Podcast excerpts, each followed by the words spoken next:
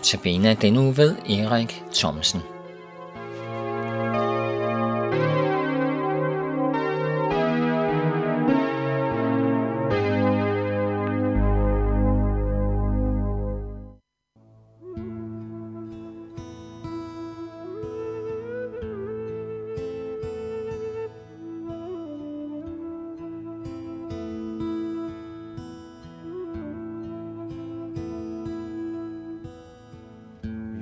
Jeg går i fare, hvor jeg går. Min sjæl skal altid tænke, at Satan alle vegne står i vejen med sin lænke. Han skjulte helvede brand, mig let for vilde kan. Når jeg ej på min skanse står, jeg går i fare, hvor jeg går.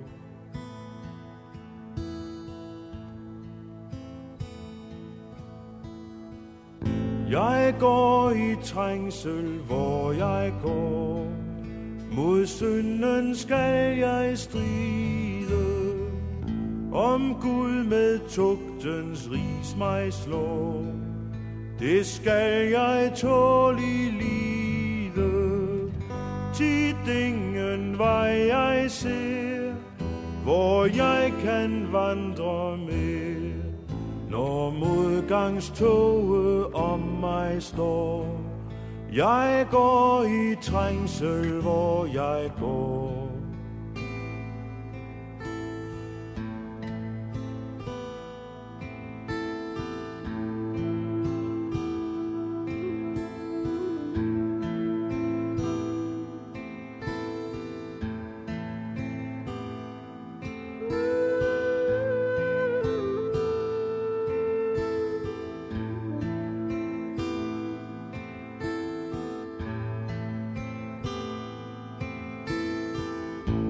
Jeg går med Jesus, hvor jeg går. Han har mig ved sin side. I kamp og strid han med mig står. Forsøger al min kvide. Hvor han sit fodspor lod, der sætter jeg min fod.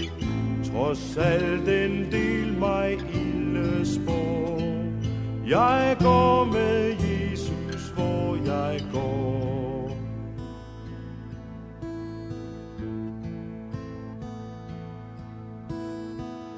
Jeg går til himlen, hvor jeg går. Frimod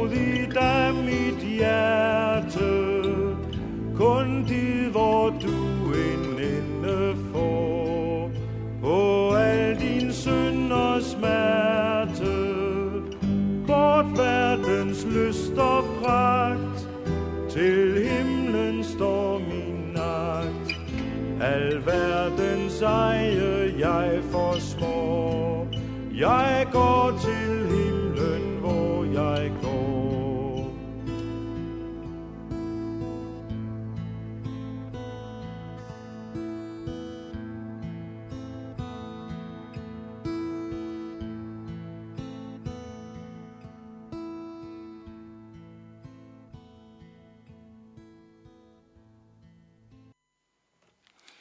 Vi lyttede til sangen Jeg går i fare, hvor jeg går, sunget af Jens Bendix. Ja, så når vi ud i ørkenen med israelitterne, efter de kom igennem havet. Og der skulle de så være i 40 år. Hvad skete der egentlig i de 40 år? ja, vi ved, at der gik en del tid med at gå og med at spise, og der blev også født en del børn. Og så har de jo talt en hel del sammen. Men 40 år i ørken, det må, tænker jeg i hvert fald, være rigtig, rigtig lang tid. Og så hører vi i øvrigt også om nogle krige, der nogle gange kom mod øh, andre folkeslag. Og et af de slag, som øh, vi hører om, det var mod et folkeslag, der hed Amalekitterne. Moses selv var ikke på den måde i kamp, sådan fysisk, men stod som leder for folket oppe på en klippe, og deroppe fra skete der noget helt fantastisk. Der skete det, at når Moses havde sine hænder mod himlen, så havde israelitterne overtaget i kamp mod amalekitterne.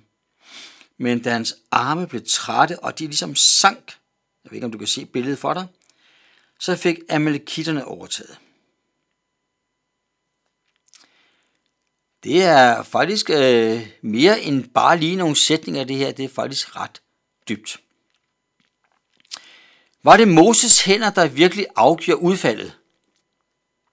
Ja, men man kunne også svare nej.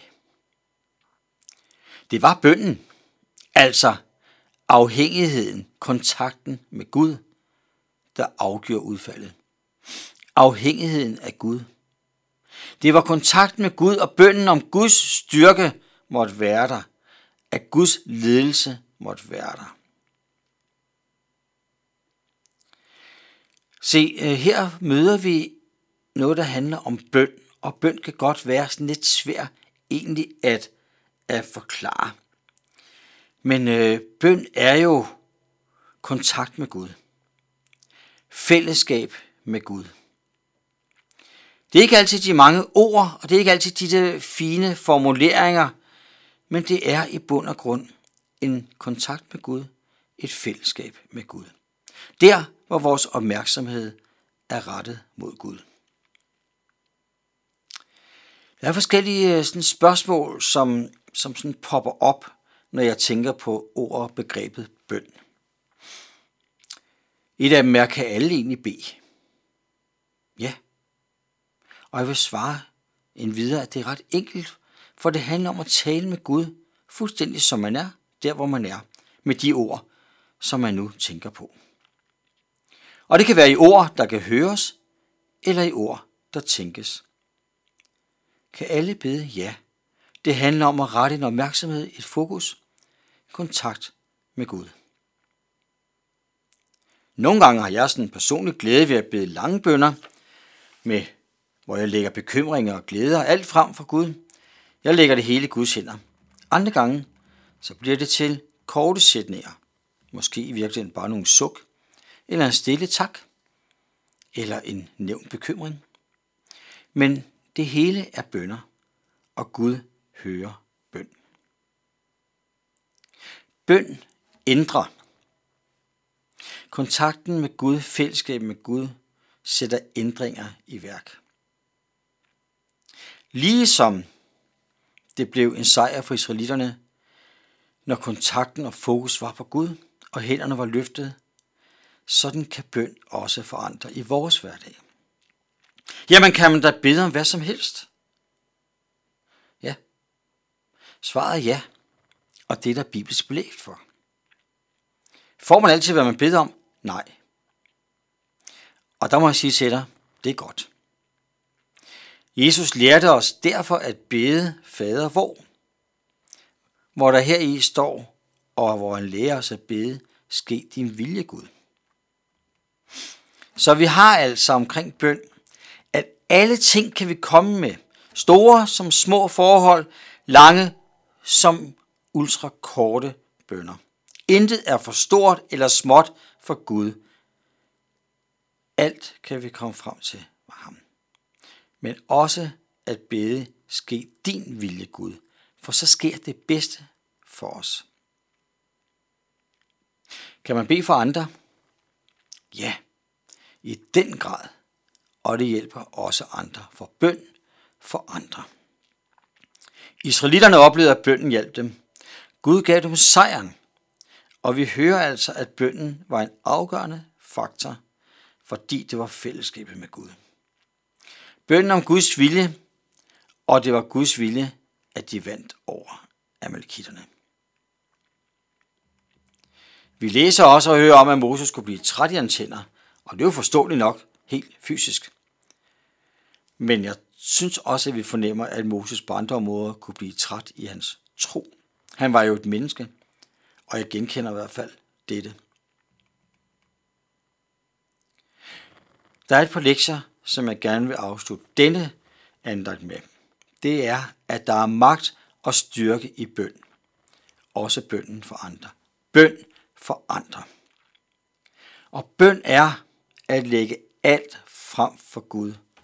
Også ufred, krig, sult og nød ude i den store verden. Også sygdom, eksamen, familien, jobbet, vennerne og økonomien, som måske er mere relateret til dig. I fadervor omtales Gud som vores far, der hører os og vil os fællesskab. Hvor far, du som er. Ikke du som engang var, men du som er, som altid har været, som er og altid vil være. Alfa og Omega, den levende Gud, som førte israelitterne gennem ørkenen, som gav dem sejren der, og som førte dem videre, det skal vi høre om senere.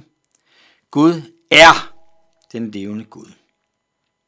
Og i fader vores indeholder bønden også øh, nogle bønder om hverdagen, om mad og om skyld.